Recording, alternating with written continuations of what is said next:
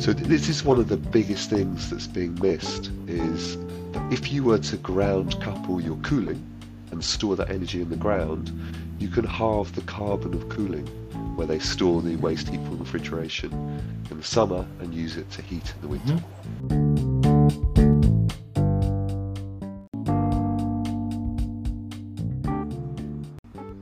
Hello, and welcome to Rethink What Matters, the podcast dedicated to aligning the economy with the ecology and everyone for improved business performance, stronger families, and a greener, cooler planet.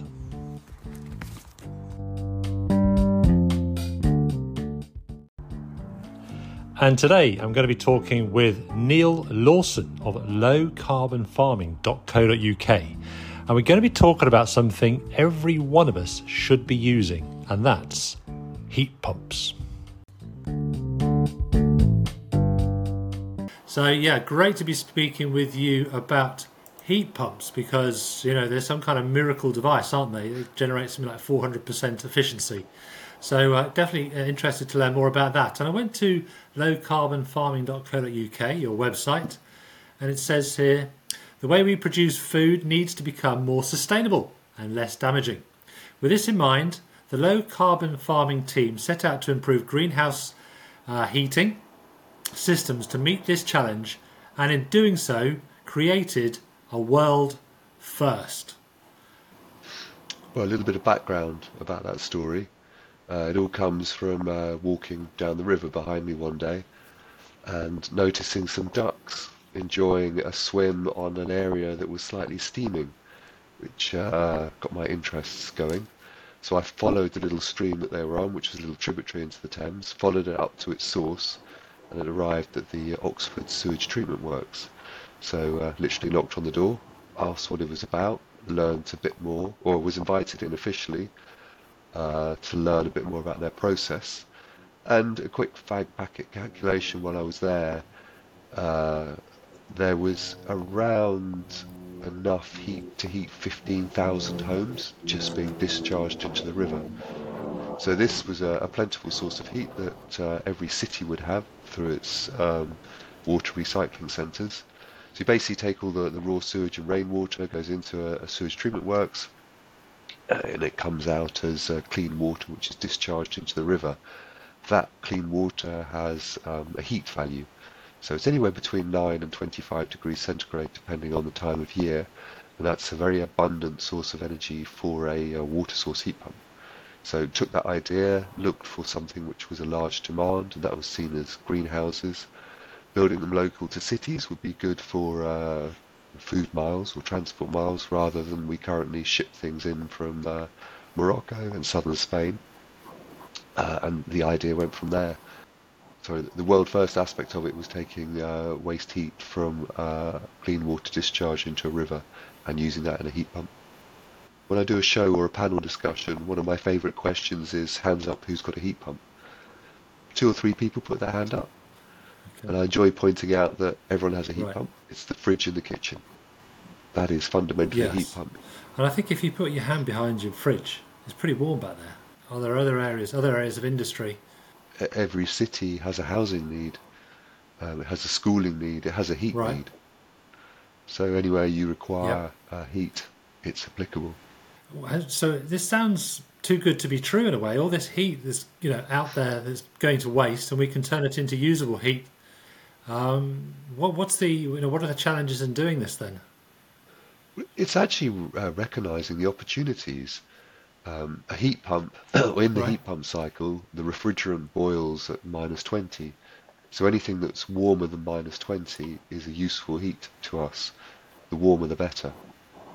The uh, the joy of the sewage treatment works was it was between 9 and 25 degrees C, so you get very efficient heat pumps. But we just need to look around us. Power stations got huge cooling towers, which are pumping out steam, although right. thermal power stations are less and less these days data centers are being built everywhere. They have to cool their uh, right. processes inside. So they do that by rejecting heat. You mentioned minus 20. Anything over minus 20? It's, That's so pretty much pump, everywhere, isn't it?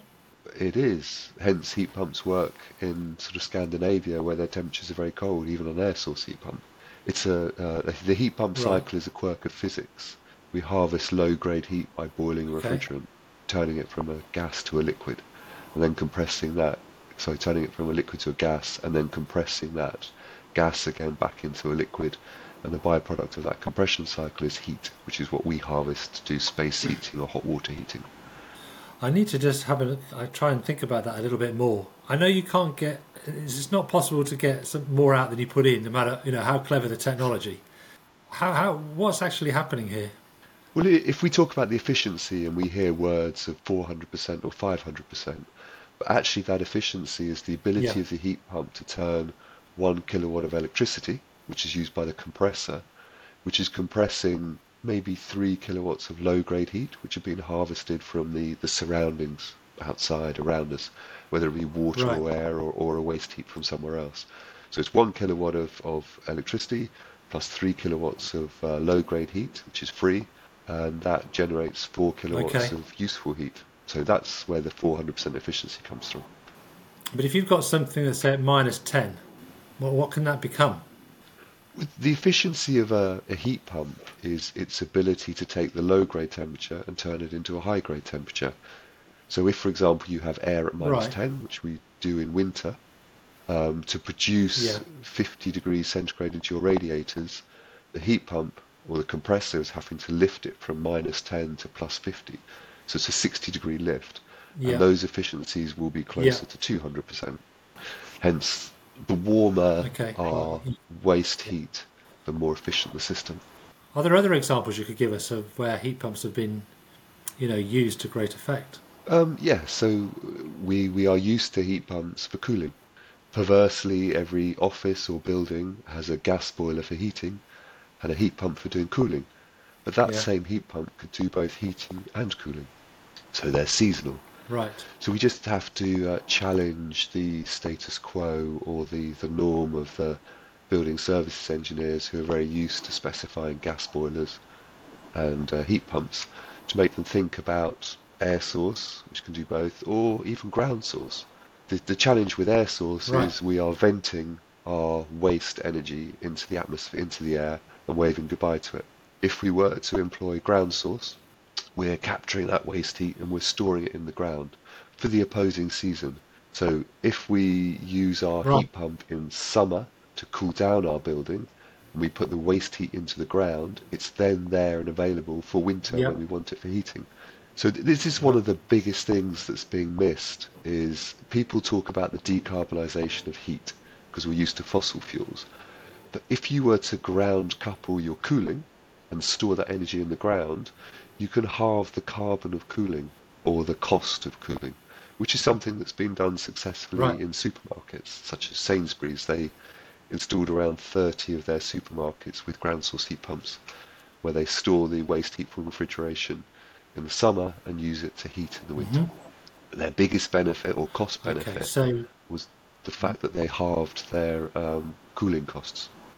presumably it's quite an expensive exercise, though, quite capital intensive.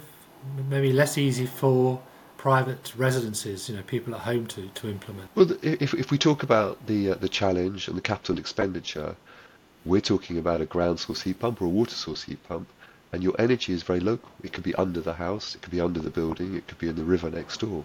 Um, what it needs is Right. investment from someone like government to start communal collectors getting together where we can share heating and cooling.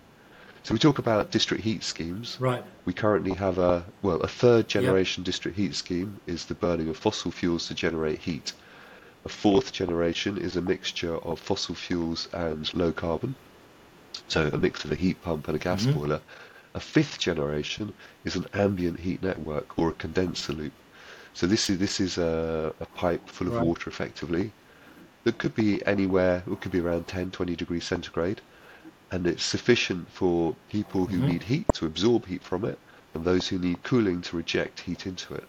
So this is where you start to join the Mhm. various users together, and suddenly your efficiencies, if, if one kilowatt of electricity into a compressor can generate four kilowatts of heat, at the same time it generates three kilowatts of cooling. So suddenly you've got a, an efficiency of 700%. Right. Okay. Um, so what, what's the uh, what, what are the, the problems in take up here then? Is it just that So, alternatives, although less efficient, are just cheaper? Gas is cheap. We've had it since uh, England converted from uh, Towns gas to North Sea gas from the 70s onwards. So we're talking about a whole new technology. Right. So that investment that went into the gas main and gas infrastructure now needs to be put into a Right. communal collector or fifth generation heat network. Then suddenly a, a heat pump as a box will come down in price as Right. volume goes up. And if we can get it to the point where we just Okay. connect to the pipes in the road like a gas boiler, suddenly it's it's like for Yeah. like. But that, that asset in the ground So has a 60 plus year Mm-hmm. lifespan. Yeah, so we talk about uh, heat and people think of hot water or 65 degrees centigrade, and that's what we have to store. But if we were to store a low grade heat Yeah. at maybe 20 degrees, that actually takes the pressure off the grid. Because in winter, when you need your Right. heating most, your base temperature of 20 degrees is a lot warmer than your air source heat pump that's trying to harvest from something like minus 8. And thermal mass right, should be at a building level. So a building is built of bricks and mortar and has a thermal mass to it. okay, So you they all don't need to come Okay. home and turn your heating on at six o'clock and, and hit that big peak. It's now all about matching supply and demand, removing those peaks and reducing Mm-hmm. our generation costs. I was uh, speaking with the university earlier today, and um, yeah, so they're looking at smart heating and distributed heating, and looking at heat pumps too. And uh, they mentioned aqua heat pumps, kind of you know using the water in the ground as opposed to the ground. Is that a third type of heat pump, or is that just ground source by another? Sort of another No, we would call that a water source. So if you take London, for example, it's built on a huge chalk aquifer. So if you drill down 65 metres in central London or so, you get into a big lake. And actually that water level Yeah. is rising and starting to threaten the underground. So there have been a lot of studies on dewatering the underground. And there's, as an example, there is Okay. passive cooling of Green Park tube station, which uh, are wells drilled near the tube station, extracting water from the aquifer, going through heat exchangers to cool the tube, and then discharging back into the aquifer again. There's about 1.8 megawatts worth of waste heat there that could be used by an adjoining building. So if we're just thinking about a company that's maybe a data center, then what could they look for to see if heat pumps could work for them? So data center probably already has a heat pump, but they call it a chiller. So it's currently doing their chilling and it's venting all the energy into the atmospheric air. But the people who design and build data centers are very precious about a tried and tested system. They're very reluctant to try something new. Right. So here we need to challenge It's that. mission critical, I should imagine. Yeah, you don't want those. Yeah, You don't want those computers to cook. Yeah. exactly. Maybe a different example then. There was there was uh, an article in the Telegraph a few days ago about due to this sudden uh, heat wave, they're having to fire up some coal-fired power stations to produce enough electricity to provide people with uh, cooling as the air conditioning systems come on. Right. So going back to the example of That's mad, cooling, isn't it? That's crazy. it, it, Yeah. it is mad. If you had stored your waste coolth from winter in the ground, you could now be using it passively.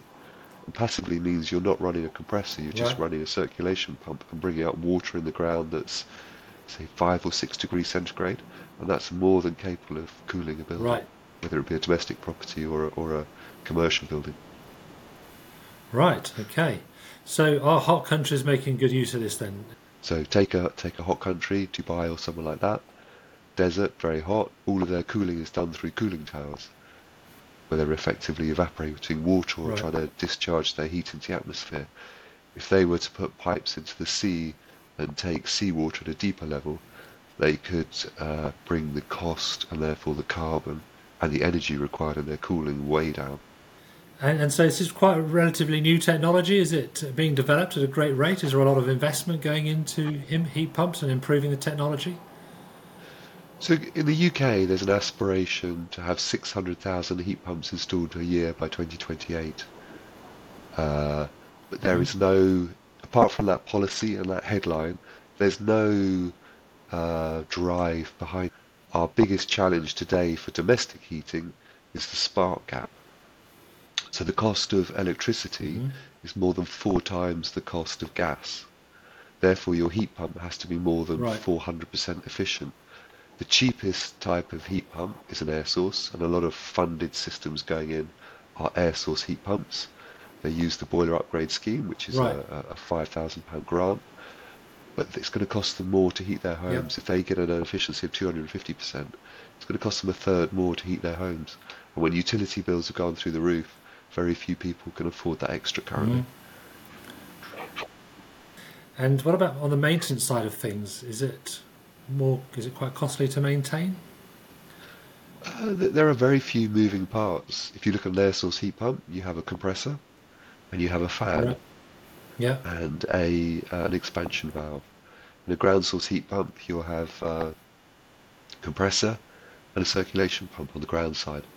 So very few moving parts. Right. So the, the longevity of a, a ground source heat pump is potentially 25 years. Of an air source heat pump, anywhere between Right, 10 okay. and 15. That depends on its uh, location. Is it near the seaside? Is the salt corroding the fins? Are there leaves on trees around? And that sort of thing. Right. Okay. So um, it it sounds like then that it's uh, you know from a maintenance perspective not overly complicated or difficult to take care of. Everything's not buried in the ground somewhere, and you've got to dig it up, you know, every ten years or whatever. So it's Uh, accessible. Yes, uh, very very accessible. In fact, all- one of the all- yeah. yeah one of the things about uh, uh, ground source heat pumps is very much a, a hidden and discrete technology. So it is buried in the ground, but you're just pumping a fluid around the ground. Okay, okay.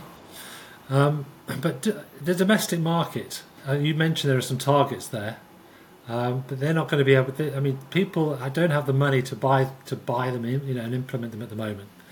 So, yeah, so there's uh, there's definitely some work to be done, isn't there, to get people to actually start taking up heat pumps domestically.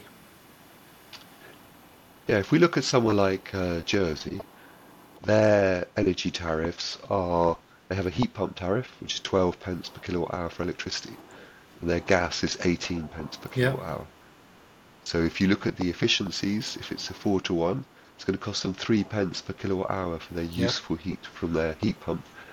And if it's 18 pence for gas and it's 90% efficient, it's going to be about 20 pence per kilowatt hour for uh, useful heat from their gas boiler.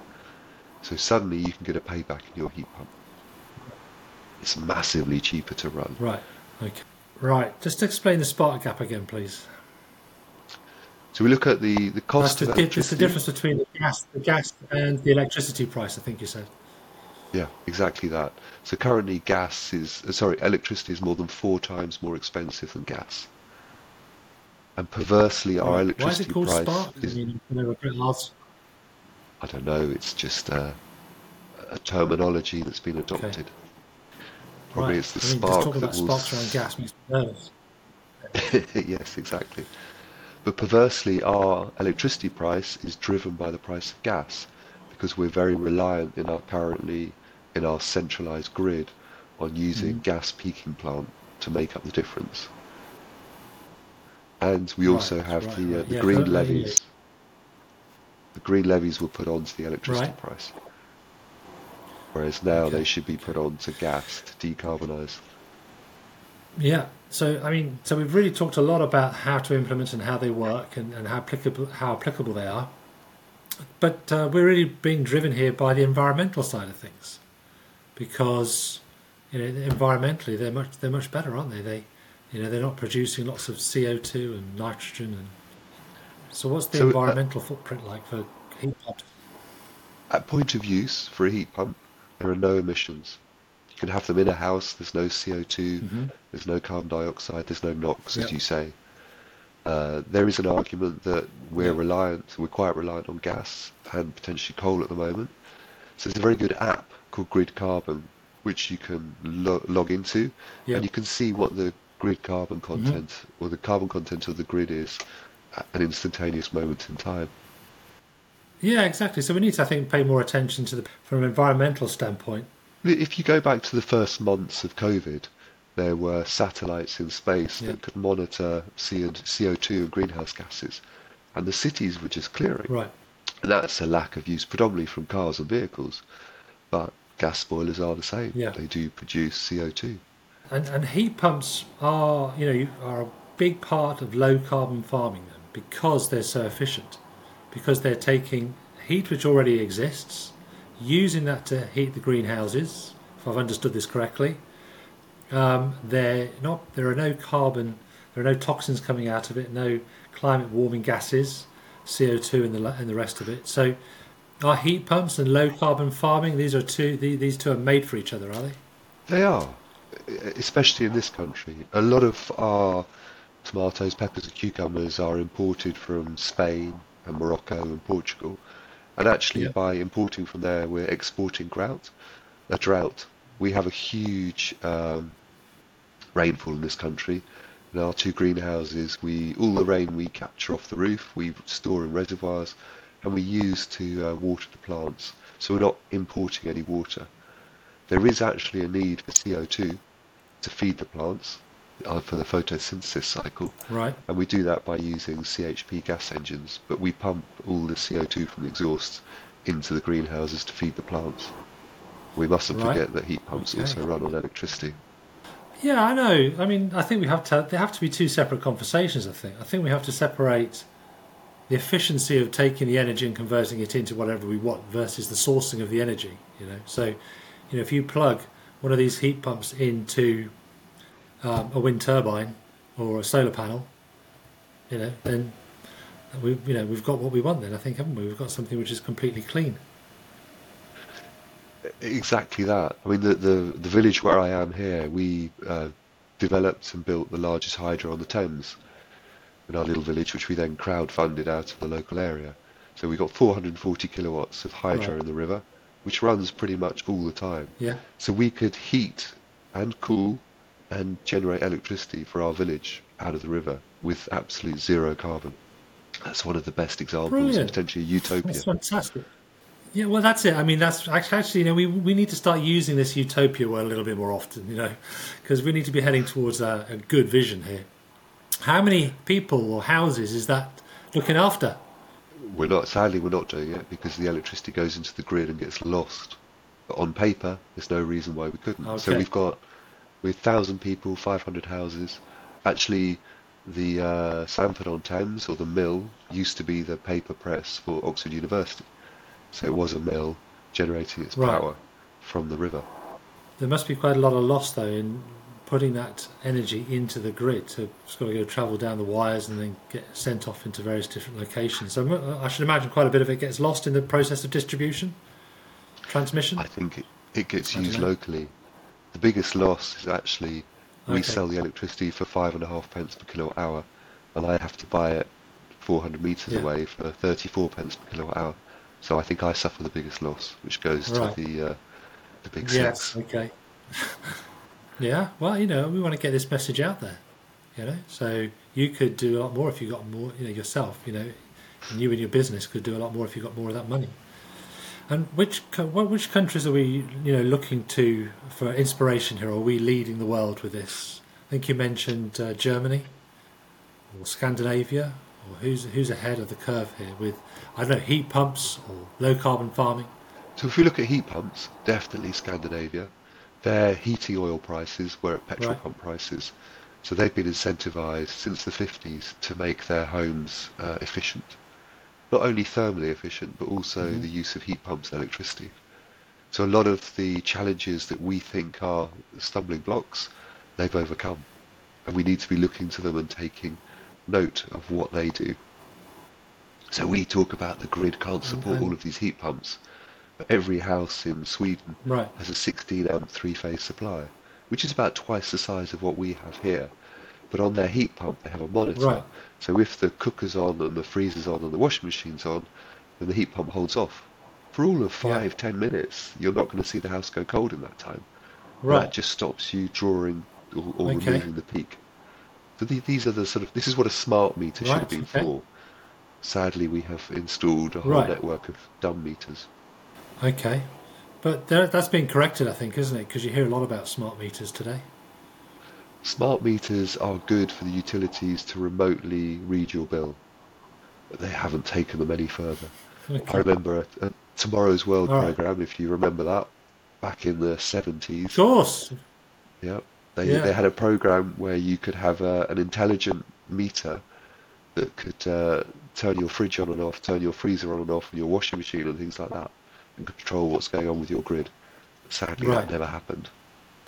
So, from your perspective, then, Neil, in your customers and your clients and your, you know, the clients that you'd like to have, are there smaller budgets that you work with, or uh, you know, domestic? Just give us a bit of a feel who your typical clients are, and So uh, currently we don't. work with you after this.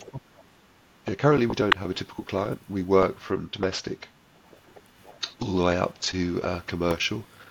We currently there's a lot of uh, investment in the public sector decarbonisation scheme. Uh, we're involved with that. We uh, work as assessors for Salix, so we review the bids. We also do feasibility studies for clients, and we'll do detailed design for contractors.